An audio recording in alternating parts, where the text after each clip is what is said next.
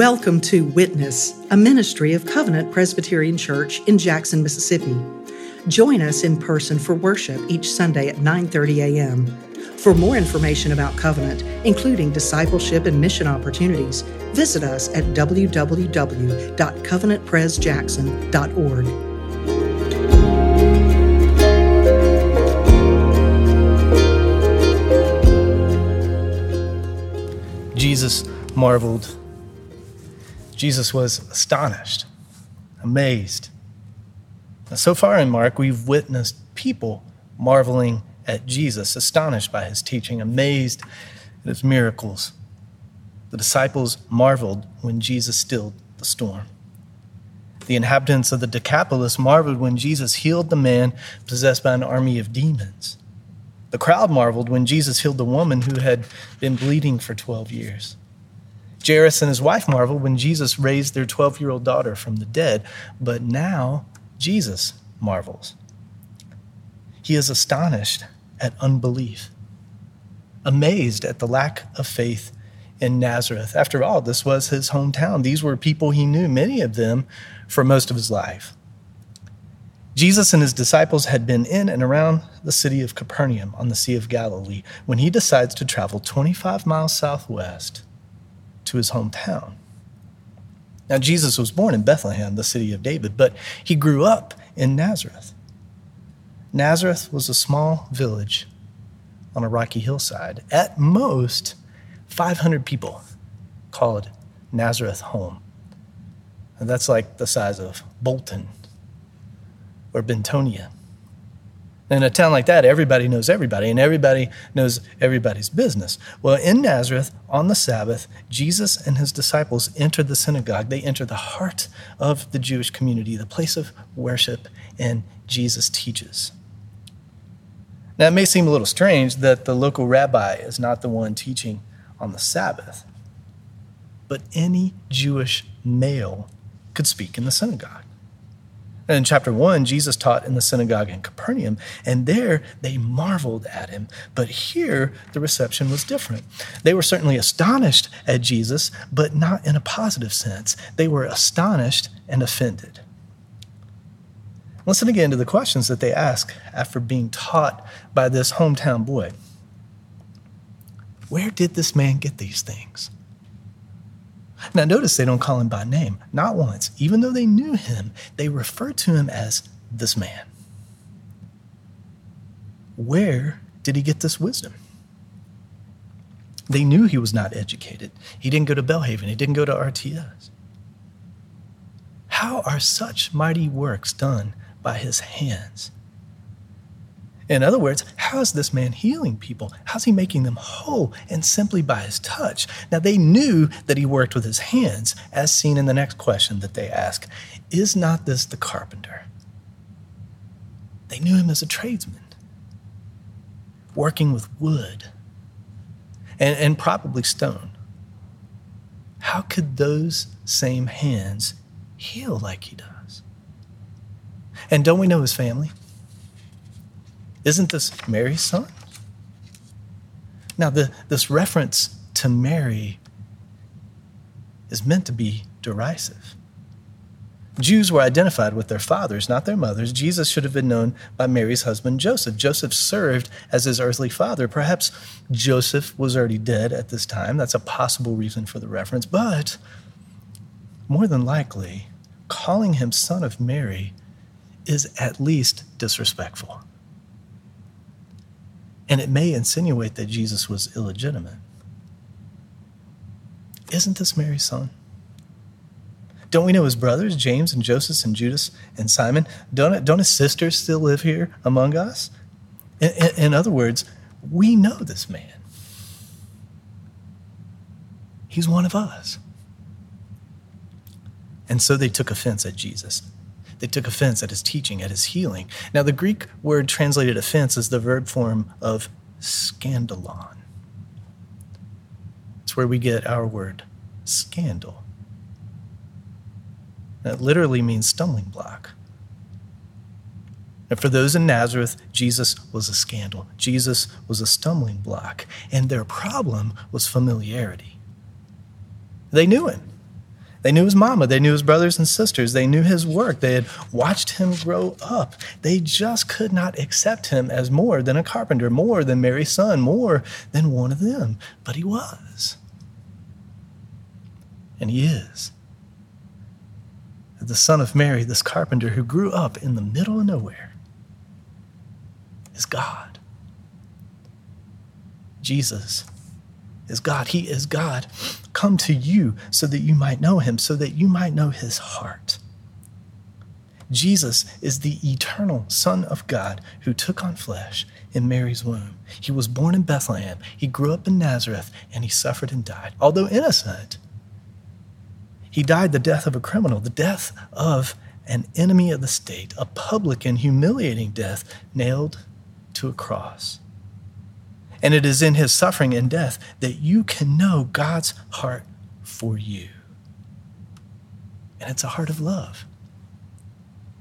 Perfect love, sacrificial love, selfless love, a love that was willing to die for you in your place.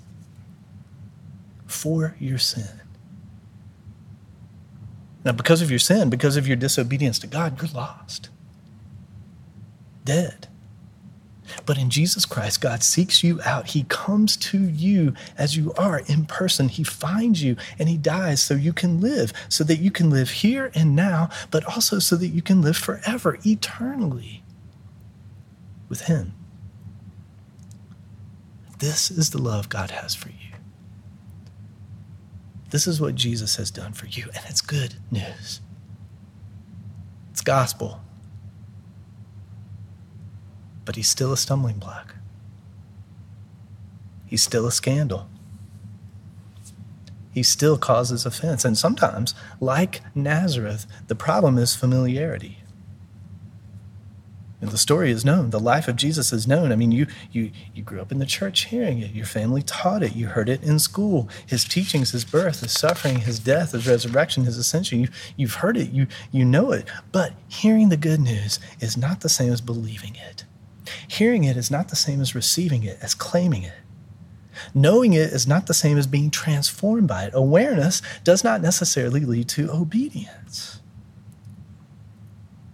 Now, our Old Testament reading this morning was from 2 Kings.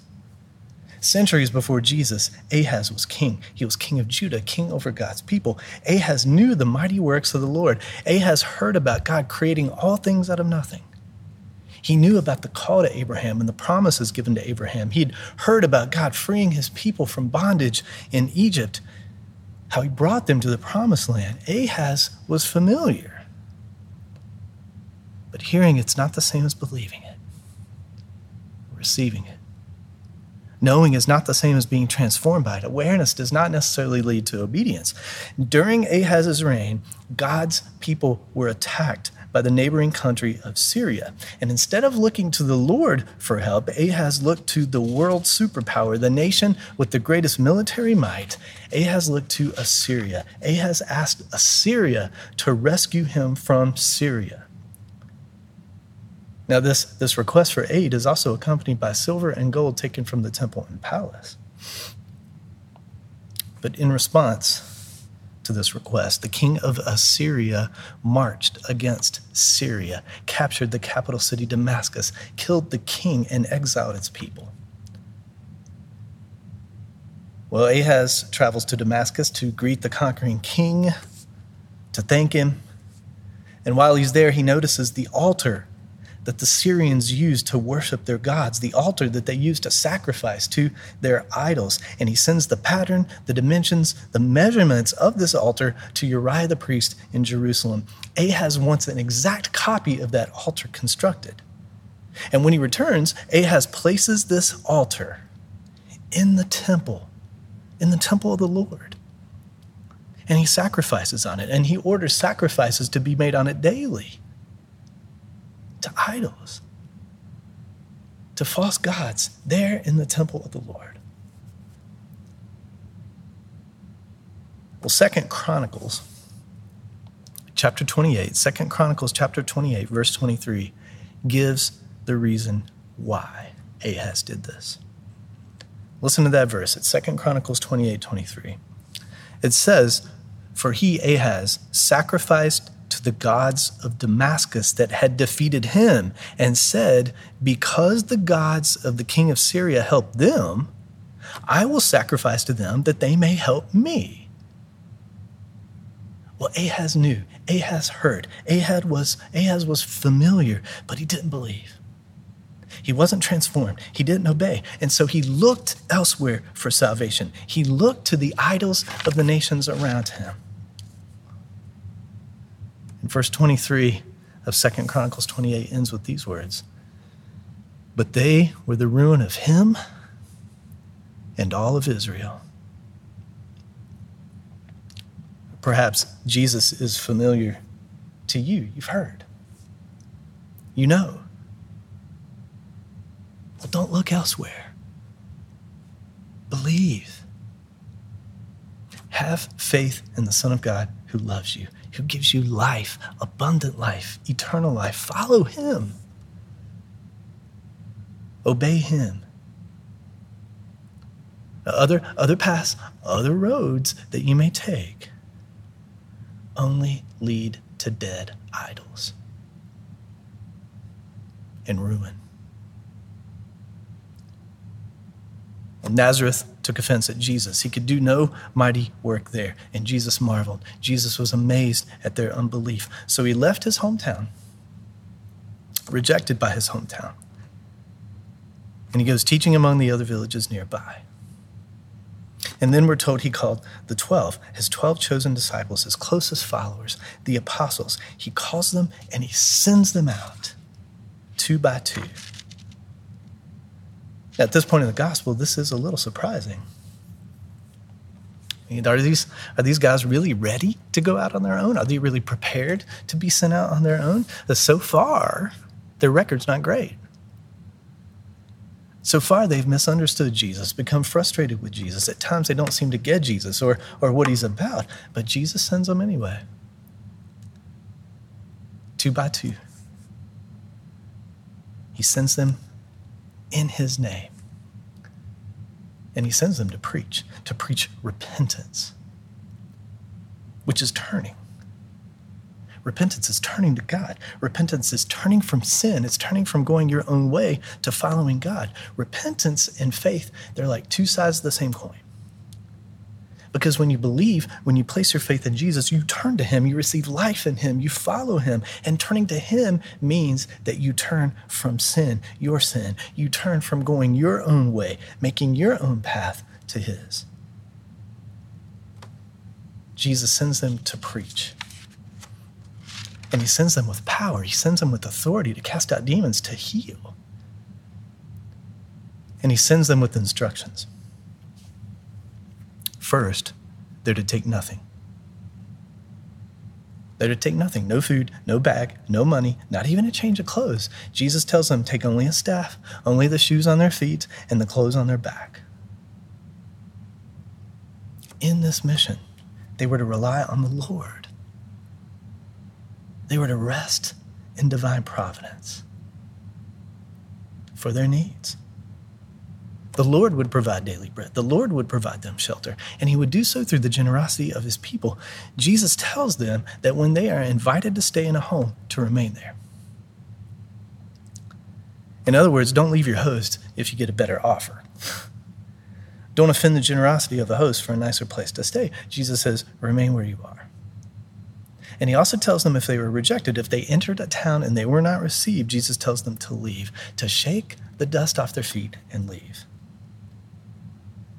And when Jews re entered Israel after traveling to a foreign land, they were to shake off the dust so that the Holy Land would not be polluted. And this, this action, this shaking off the dust, also symbolized judgment judgment on those outside of God, judgment on the pagan nations outside. Rejection of Jesus leads to judgment. Now, when you become a disciple, when you follow Jesus, he sends you, and not necessarily to the ends of the earth, although he could. Although he could. But nonetheless, he sends you, and he sends you in his name. Wherever you go, you go in the name of Jesus. Your home, your place of work, school, Kroger, Oxford, Starkville. You represent Jesus. Don't worry, you're, you're, you're not sent like these disciples, and you don't, you don't have to preach, you don't have to cast out demons, you don't have to heal, but Jesus sends you as a witness to show his love,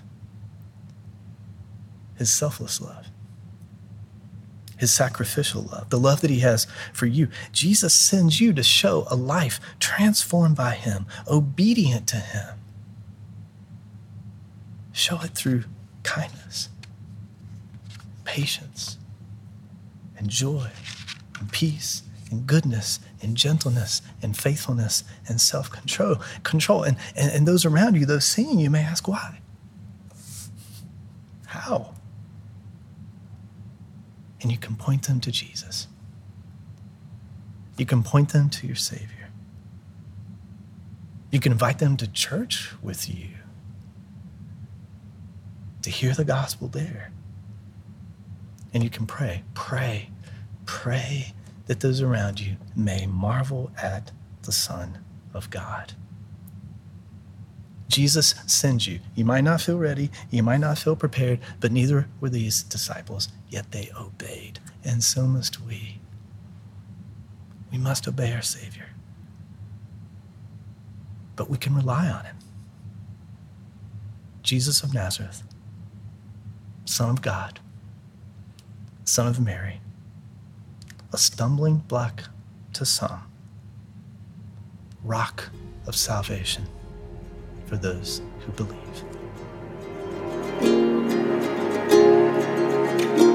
Thank you for tuning in to Witness, a ministry of Covenant Presbyterian Church in Jackson, Mississippi.